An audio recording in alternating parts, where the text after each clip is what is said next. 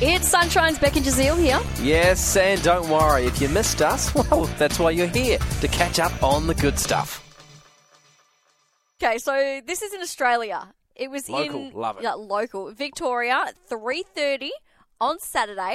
Uh, the police were stunned to see a car just you know driving towards them. It looked like something you would see in a like a Disney film of like a car falling apart as it's driving Okay. towards you. I think there's an ad at the moment where it shows the car like things coming off it. Anyway, so a woman she was we were driving about 40 minutes away from her home. Police spotted her behind this vehicle.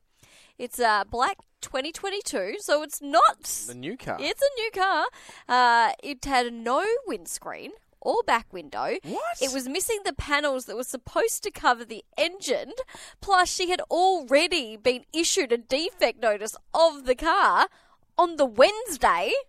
And this is now the Saturday.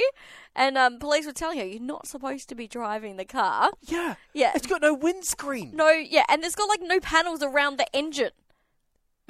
It's so strange. So the police, Victoria Police, they shared an image of the vehicle online, um, along with a checklist that read: checklist before leaving the house, keys, check, wallet, check, front front end of the car, blank.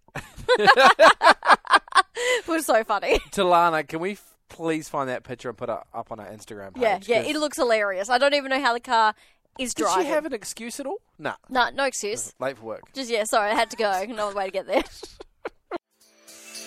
we really hoped you enjoyed that chat. It has been Sunshine's Beck and Jazeel. I think I enjoyed it more the second time. It was good. Left a nice taste in my mouth. We'll see you from three.